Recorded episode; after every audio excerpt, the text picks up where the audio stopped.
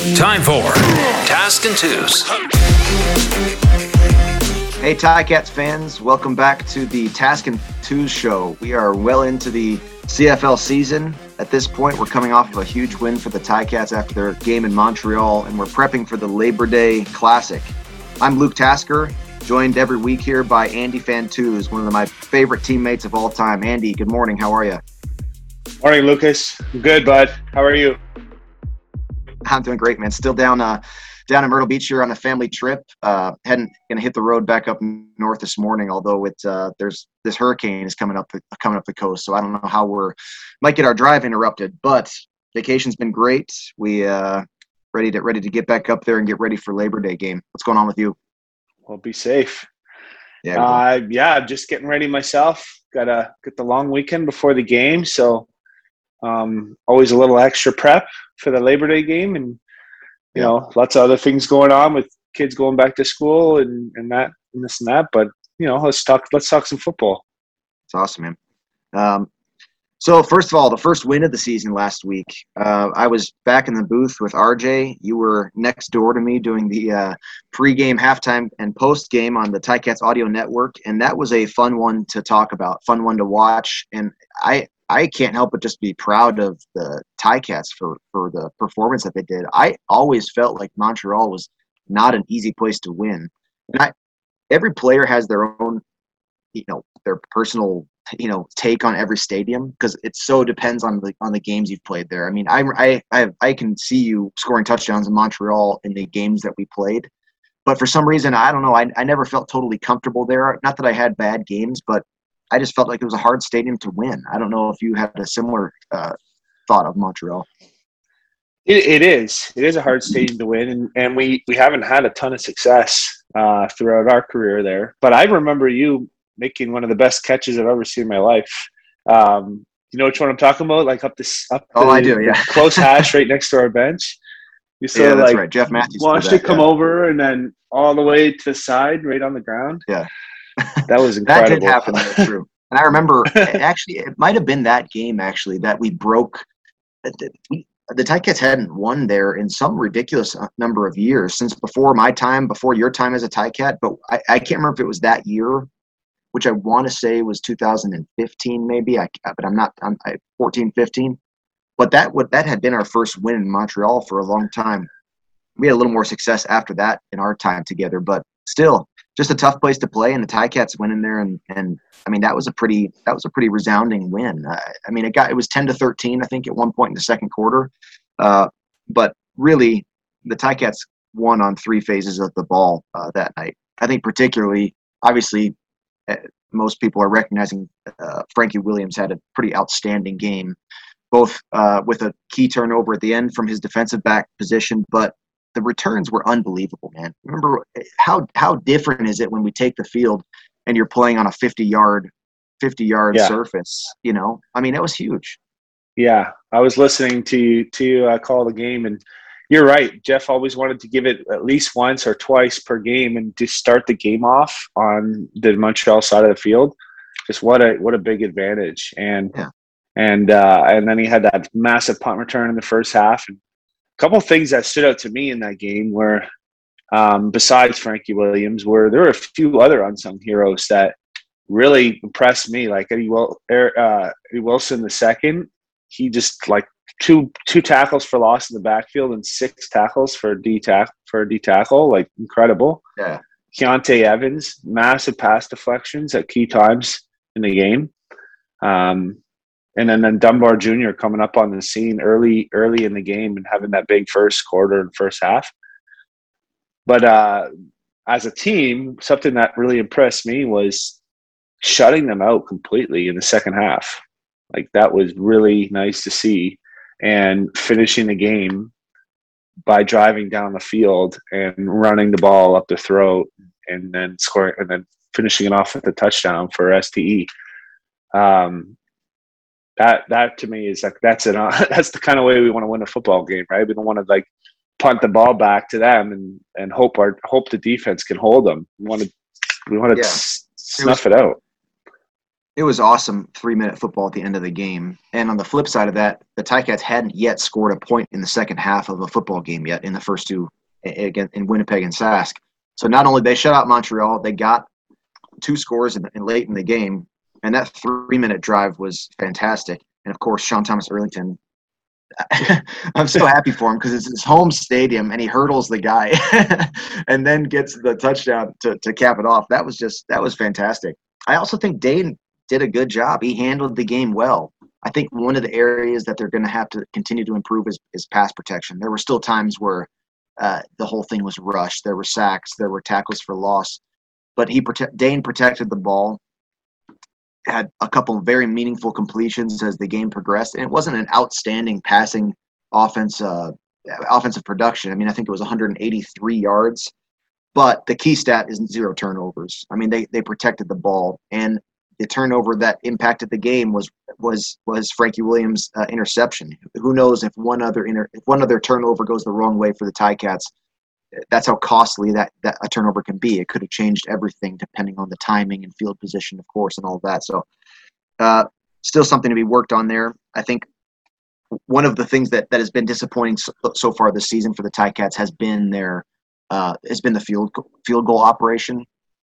The two of us both have experience uh, holding. We're, we were both part of that operation uh, throughout our career, and it is it's finicky. Kickers kickers. There's there's a big comfort level with the operation and with the ebbs and flows of the game and with their own performance. You know, the, as the season progresses and confidence grows, it gets easier. But uh, there's been a, there was one Dane Dane. Uh, unfortunately, muffed a, a snap uh, for one of the operations. There was another miss just a, just that operation needs to continue to, to grow and build as the as the season progresses. But all in all, you know that was a, that was a complimentary football win, you know, for the Ticats.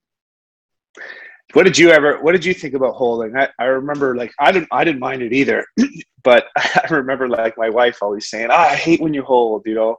I hate when you do that because I feel like there's just so much pressure and and uh, oh, and no no like I don't, it's not credit that you're looking for, but like no, really there's only one thing that can if you're if you're noticed on that on that team, it's it's not a good thing. And uh, before 100%. before your time, it was um, we were out in Calgary with a chance to to make the playoffs, and and I couldn't believe it, but like.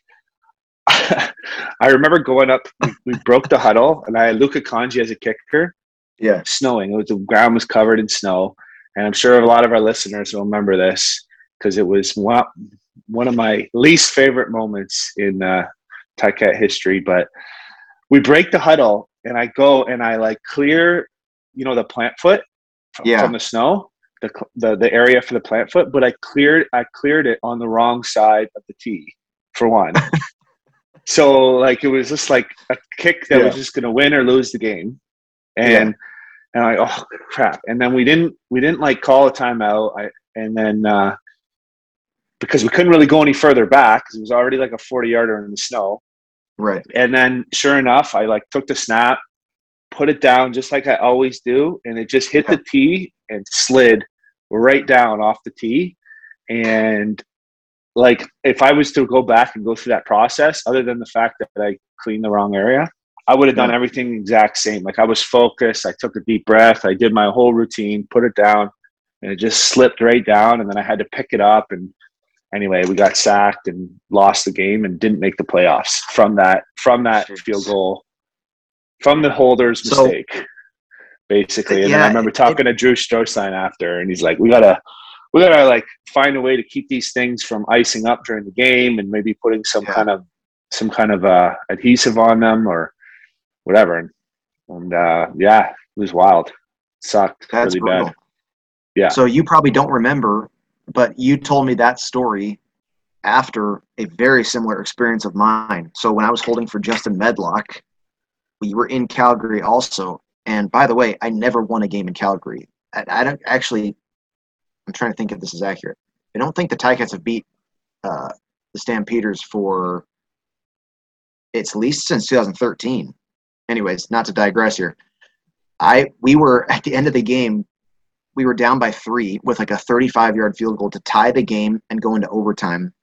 And I put the Justin Medlock didn't use a block, but I put the Yeah. ball down and literally what you're saying the the the nose or the the bottom of the football just slipped off the turf. It just like and he, and Justin Medlock came up and stuttered, didn't kick it. I I started running around. I literally got tackled so hard on that play that my face mask bent in. Like I- like Drew had to unscrew it off my helmet because like it was it bent the helmet open, and that's what I deserved. And we we didn't we lost the game. We had a chance to go into overtime there, and I remember you telling sharing that story with me. It's a thankless position, and and I, and this one didn't hurt Dane as he as when he uh, seemingly muffed that. And sometimes you can't tell from our stance. Who knows what what should have happened? But it looked like it looked like it was a miss uh, misheld ball. But that is a it is a thankless job. Justin Medlock was my was the most difficult kicker for me to as a holder. He was a very particular kicker, but he also he also trained me and taught me really really well how, Yeah. how what it, how, what what where actually supposed to hold a, a kick.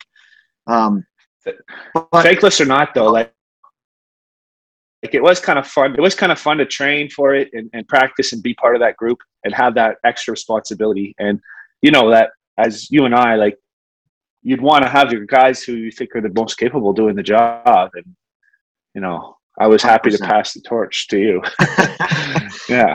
Hundred percent. It is kind of cool to be a part of that of that of that specialty group. In the 2019 Grey Cup, I, I caught a uh, little shovel pass from uh, Lirim Hajrullahu for the for the you know to be a part, and you can kind of be a part of these special little things. It was a cool responsibility to have, and something. It's just another way to be great at something, which is just fun to practice and to and to have that skill set. We'll see. Yeah. Hopefully, hopefully that can increase as the Ticats go along. Maybe we need to maybe we need to give some, them some inspiring stories from uh, Task and Twos as, as to how special the, the job is to be the holder. Um, okay, we're moving into uh, Labor Day here. what a uh, what a fantastic uh, moment in the CFL season every year. It Comes very early this year, obviously, because because of the COVID late start to the season. But last week in the Task and Twos show, you and I talked about one of the stories was that the Argos have this extra bye week all of a sudden. They had a COVID ca- game canceled or or to be postponed uh, with Edmonton. Uh, we, as the Ticats, played a late game. They have a they have an extended week this week. It almost feels like a bye week. I always love those weeks during the season where it's not one of your bye weeks. Like you still have all your bye weeks, you know, to be used at their times, but you get this strange 10, 11 day week into uh, you know mixed into the season it's just as valuable. And in this case, Ticats get to come off of a divisional win in Montreal. I, I honestly think that, that that that they have the advantage schedule wise over the over over the Argonauts. Yeah, I do too. And It's awesome. of course, coming home to Tim Hortons Field, big advantage just with the fans and and the excitement around around the stadium. So, uh, but yeah, I couldn't agree more. Like, a little too early. I mean, you might get some guys healed up a little bit from from injuries with that extra time off, but uh, yeah, the Ticats coming off a big win like that, I agree.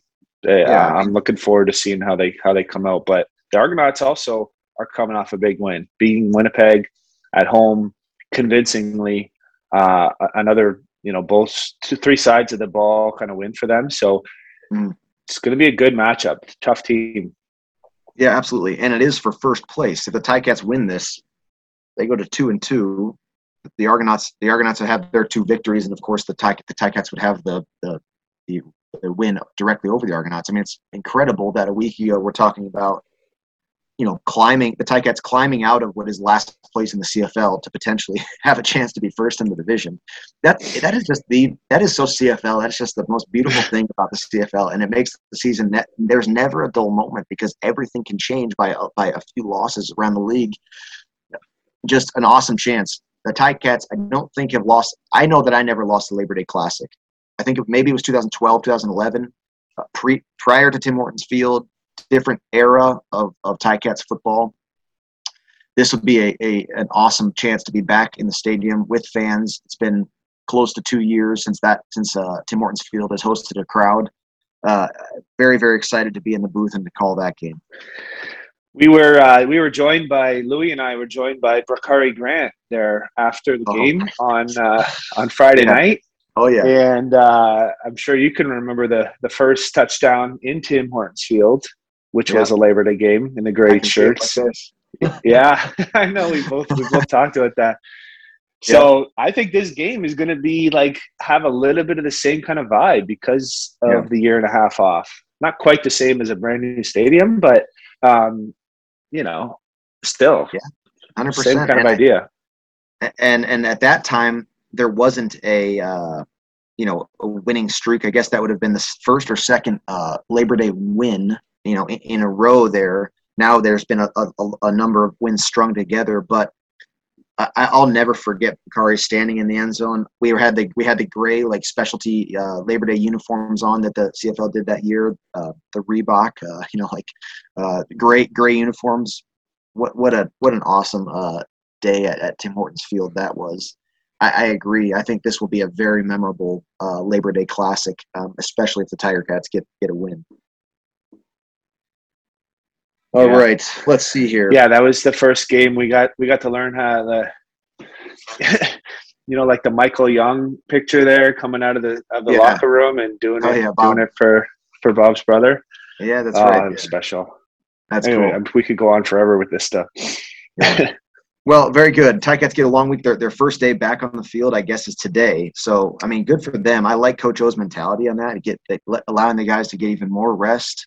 Came from a bye week to Montreal with a great win, and I, I got to think physically. This is a these two these two long weeks together on either side of the Montreal game are going to be you know great physically moving forward for a lot of the guys uh, through the season. But excited to get back out there. Uh, Monday Monday afternoon will be the Labor Day Classic. Andy and Louis B will have the pregame uh, starting an hour before kickoff, and RJ Broadhead and myself will have the call during the game. Andy, looking forward to it, man. Can't wait to see you there. Uh, go Cats. We'll uh, we'll be out there uh, ready to get take care of business again.